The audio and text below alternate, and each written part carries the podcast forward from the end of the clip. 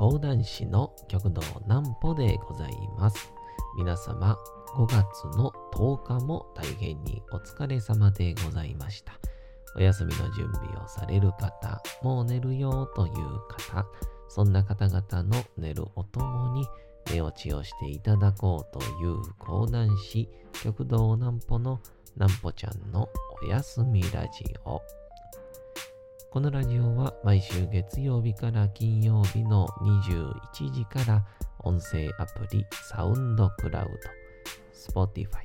Amazon Music、Podcast にて配信をされております。そして皆様からのお便りもお待ちしております。お便りは極道南歩公式ホームページのおやすみラジオ特設ページから送ることができます。内容は何でも結構です。ねえねえ聞いてよなんぽちゃんから始まる皆様の日々の出来事や思っていることなどを送ってください。ご希望の方にはなんぽちゃんグッズプレゼントいたしますので、住所、お名前もお忘れなくと、えー、いうことでございまして、えー、まあ、どれから話せばいいのかな。えー、とりあえず、えー緊急事態宣言がですね、えー延長が5月31日までになりまして、で、それに合わせてですね、えー私の、え年季明けの会のですね、ちょっと内容というか、またお知らせがですね、5月の12日の18時に、えー解禁されますので、えーまたそちらあチェックしていただけたらと思います。えーまあそこに合わせてではないな、えー新しい私の別の、えーラジオがまた始まる予定でございます。今日はその話でもしましょうかね。それでは先にこちらのコーナー行きましょう。なんぽちゃんの明日は何の日？さて、明日が5月の11日でございますね。さて、何があった日なんでしょうか？えーチェスで人が機械に敗れる。1997年5月の11日に IBM が開発したチェス専用のスーパーコンピューターディープブルーとチェス世界チャンピオンガルリ・カスパロフ氏が対局と。ディープブルーは1秒間に2億手もの先読みを行い、対戦相手となる人間の思考をも予測する機能を持つとされたスーパーコンピューティング人工知能 AI でしたと。前年の1996年には一度ガルリ・カスパロフ氏との対戦が行われており、その時は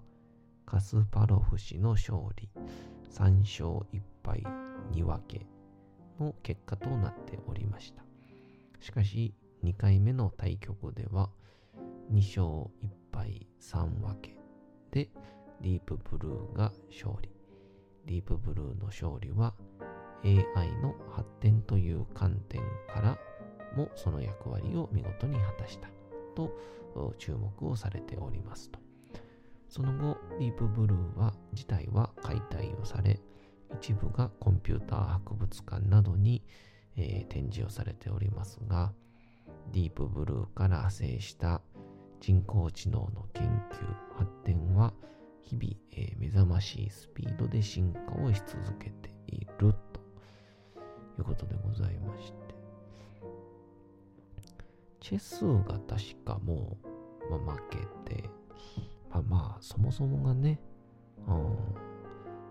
全部の、あの、これは、あの、人間のチェスが負けたとかっていう、その、そういう問題のこのね、あの、研究じゃないですからね。そもそもが人工知能が考えれるのかどうかっていう研究ですから、チェスが負けて、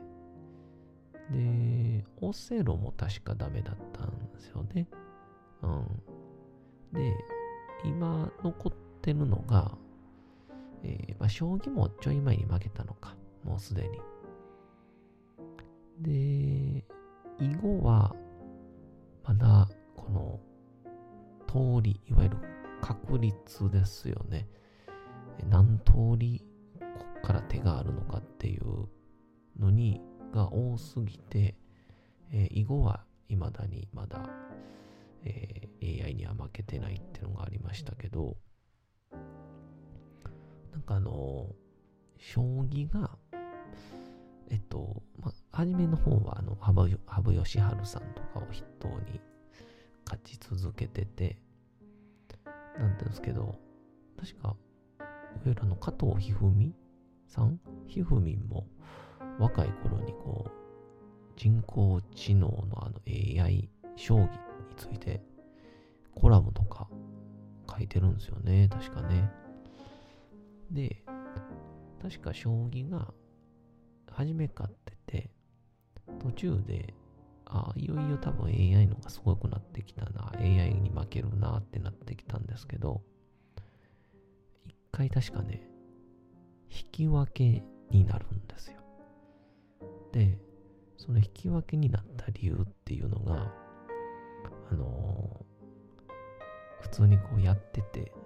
こう打ち、打ち合って打ち合ってやってると、ある時に、あのー、多分、棋士の方が、将棋の人間側が、まあ、頭に煮詰まったんでしょうね。うん。もう、限界っていうので、まあ、将棋の、将棋指し、えー、からしたら、まあ、絶対にありえないご法度の二歩をしてしまったですね。二歩。こう、あの、同じ駒の前にもう一個同じ駒を同じ列に置いちゃダメだよっていうルールが将棋にはあるんですけど、これはあの、風だけに限るんですけどね。歩く。まあ、歩兵ですね。僕,、まあ、僕みたいなやつですね。高段階における。最悪、こいついなくなってもっていう そういうやつなんですけど、その風を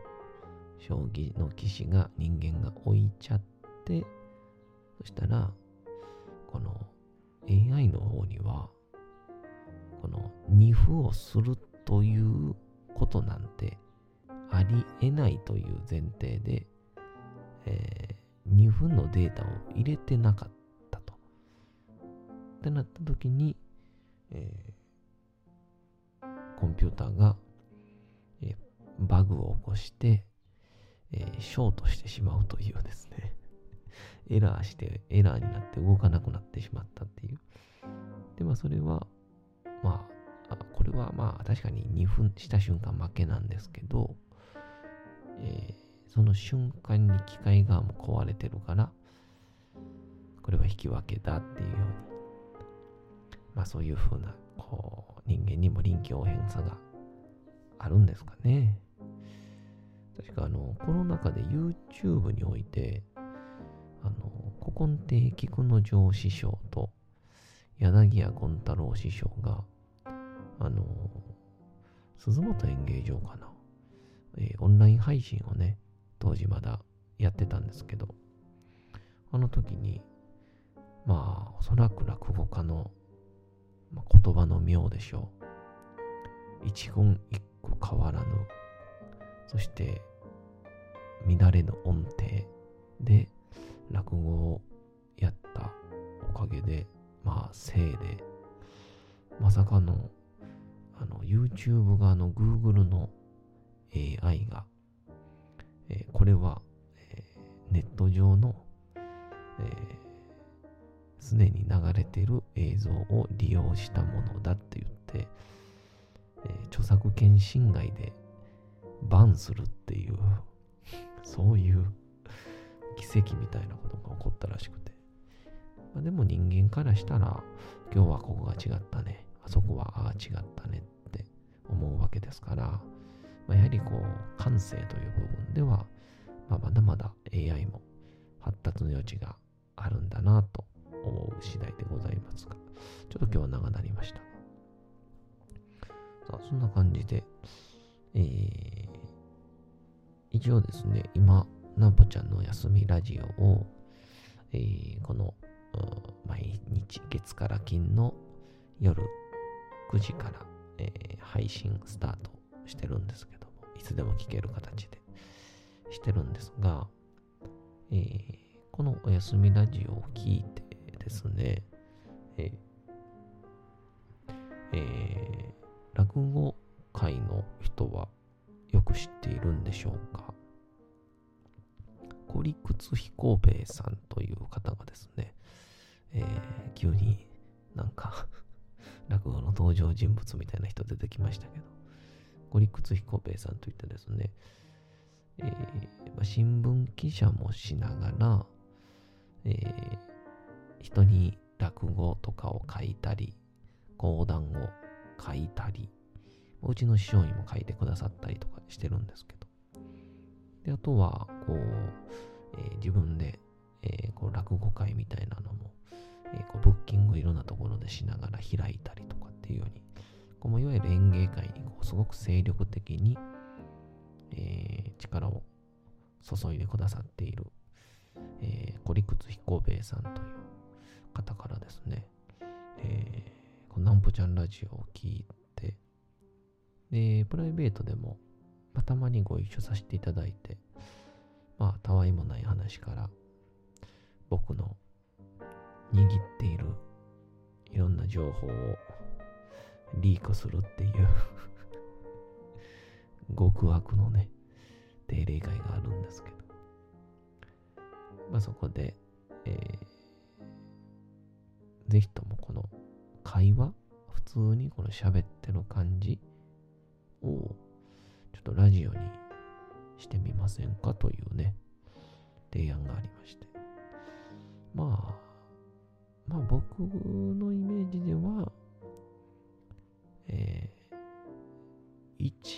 1割、まあ僕との相性とかね、えー、極道南歩の喋る内容とか、まあ1割かな。うん。そこにちょっと光源をね、見つけてくださったのかなと思うんですけどね。9割ね、自分も喋りたいからやと思うんですけどね。いや、9.9やな。僕における光源は0.1ぐらいだと思います。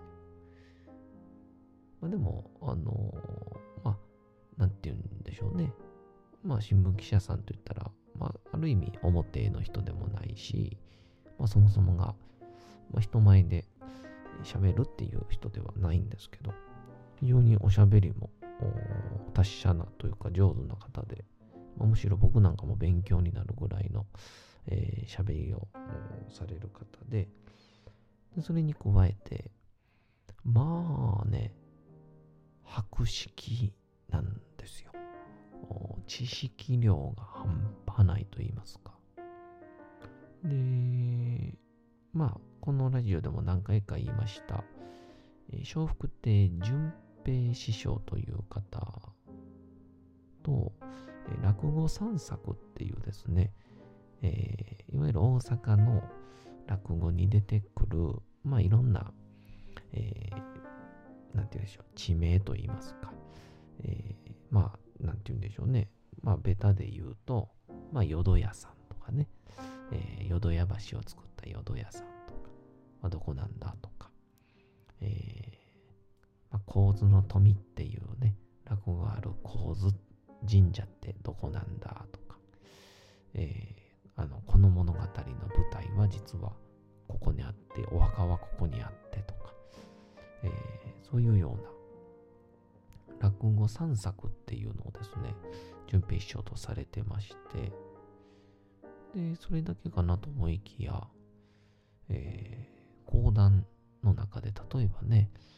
えー、まあ、大河ドラマにもなったんで、真田幸村のを描いた真田丸っていうところで、昔はここに真田丸があって、ここがなぜ、えー、傾斜になっているかっていうと、って言って、こう歩きながらね、えー、地図も解説してもらいながら、えー、ここがもともとは平地やったけど、掘り下げたから坂になっているんですみたいな。そんな感じのいろんな知識を、えー、くださる、えー、すごい博識な、えー、おじさまなんですけど、えその方と、えーえ、なんぽちゃんと彦じいの講談散歩っていうね、講談散歩やったかな。講談散策。何でしたっけ？ごいね。もう飛んでるっていう。はい。えー、講談散歩ですかね。えー、っていうのを、えー、お届けするということになっております。まあ、ですので、一応、えー、スケジュールがですね、えー、今週の5月の16日、日曜日の朝のだいたい11時ぐらいから、えー、まあ1時間ぐらい、えー、スタンド FM という、えー、アプリで聞くことができます。これ非常に簡単なアプリなので、えそれでお聞きいただけたらなと思いますし、え生では、生の状態で聞くときは、えコメントもできます。だから、あの、僕が、まあラジオでもこれも言ったんですけど、インスタでやってたですね、えー、この画面を固定して、えー、と何も映さずに画面を固定してその上でコメント見ながら喋るっていうほぼそれと同じ状態で、えー、小坂さんと、えー、コリクツ彦兵衛さんと 本名言うてしまいましたねコリクツ彦兵衛さんと、えー、やります、えー、5月の16日今週の日曜日の11時からで、一応これ、あの、アーカイブというですね、えー、まあ、収録した内容、全部残るようになっておりますんで、えー、そちらもご覧いただけたらなと。えー、後で聞くことも可能でございますから。まあ、おそらく僕、がこんなん知ってますよのテンションで喋ったら、リクツ彦兵衛さんが僕の6兆倍ぐらいの知識をぶつけてくるっていう そんな感じの話になるんじゃないかなとも思ったりするんですが、まあ、やってみてのお楽しみでございます。まあ、では改めてですが、えー、年季明けの会が5月の29、30で予定されておりましたが、緊急事態宣言が延長されて、まあ、大阪は特に、えー、無観客配信を推奨するということなので、ちょっとまだ内容は全て言えないんですが、えー、5月の12日、あさっての、えー、夜の18時に、えー、緊急告知をさせていただきます。えー、29、30、非常に楽しくなりそうな予感しておりますので、えー、ぜひとも楽しみにしていただけたらと思います。えー、5月の12日、あさっての水曜日、夕方6時に解禁でございますので、えー、ぜひともご覧いただけたらと思います。まあ、そんな感じで告知だらけの今回の回でした。。それではお次のコーナー行きましょう。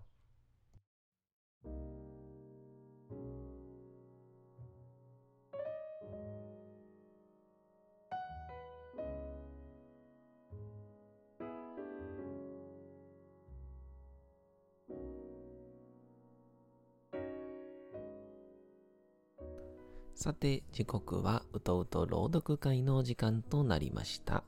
皆様、小さい頃眠れなかった時に、お父さん、お母さん、おじいちゃん、おばあちゃん、お世話になっている方に本を読んでもらった思いではないでしょうか。なかなか眠れないという方のお力に寝落ちをしていただければと、毎日様々な物語、小説をお届けしております。さて、本日お読みいたしますのは、えー、おそらく皆さん聞いたことはないと思いますが、ヒョンヒョロという、えー短い、えー物語でございます。まあ、どうであれ、聞いてみたら、まあ、わかるのかな、みたいなやつなんですけど、もしかしたら全部聞いてもわからないかもしれませんが、えーまずはお聞きしてみてください。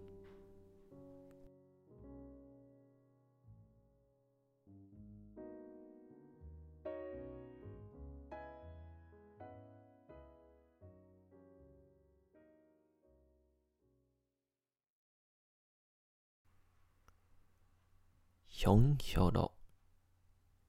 咲く。メラメラその店は俺のお気に入りだった。レバ刺しやユッケの鮮度、もつ煮の絶妙な煮込み具合、醤油、塩、味噌と三種類ある串焼きのタレの塩梅も最高であった。ハイボールを頼めば、大ジョッキにウイスキー5、ソーダ5をなみなみ注いだものが出てきて、一杯でヘベレケになれてしまう恐ろしい店でもあった。今日も今日とて会社帰りに一人、吸い込まれるようにその店へ入った俺は、ハイボール一杯に、レバ、白、頭をそれぞれ味噌で2本ずついただいてから、締めには煮込み。つい、もう一杯行きたくなるところだが、客回りのいいもつ焼きでは、長居は現金だ。勘定をしようと、ポケットの財布に手を伸ばしたその時だった。マスター、今日、ひょんひょろ入ってる？いつの間にか、俺の隣でホッピーを煽っていた女が、カウンター越しに店主にそう尋ねたのだ。すみません。今日も手に入らなかったんですよ。初老の店主が残念そうな顔で女にそう答えた。ひょんひょろ？俺は首をかしげる。ホルモンの部位の名前だろうか。だが妙だ。もう何年もその店に通っているが、そんなメニュー聞いたことがないぞ。あの、ちょっといいですか？ひょんきょろって一体？俺は女に声をかける。女が俺の方を向く。もつ焼き屋で一人酒する姿もバッチリ酒になるスレンダーな美人だった。あら、知らないの？女が俺にそう答えた。あんな美味しいところ、他では食べたことないわ。女は一言そう言って、自分の白ホッピーを飲み干すと、そうそうと感情を済ませて、風のように店を去っていった。それからの俺は、これまで以上に足しげく店に通っては、断るごとに、ひょんひょろなるメニューが入っているかどうか、店主に尋ねた。だがその度に、店主は残念そうに首を振るだけ。まだ見ぬひょんひょろへの俺の情景は、日ごとに膨れ上がっていくばかりだった。マスター、今日、ひょんひょろ入っている？今日も今日とて、カウンター越しの店主にそう尋ねる俺だったが、すみません。今日も手に入らなかったんですよ。初老の店主は残念そうな顔で俺にそう答えた。あの、ちょっといいですか？ひょんひょろって一体？俺の傍らの見知らぬ男が俺にそう聞いてくる。おや？知らないのかい？俺は苦し紛れに男を向いて答える。あんな美味しいところ、他では食べたことないね。さて、本日もお送りしてきました、なんぽちゃんのおやすみラジオ。というわけでございまして、皆様5月の10日も大変にお疲れ様でございました。明日も皆さん、街のどこかでともどもに頑張って、夜にまたお会いをいたしましょう。なんぽちゃんのおやすみラジオでございました。それでは皆さん、おやすみなさい。すやすやすやーん。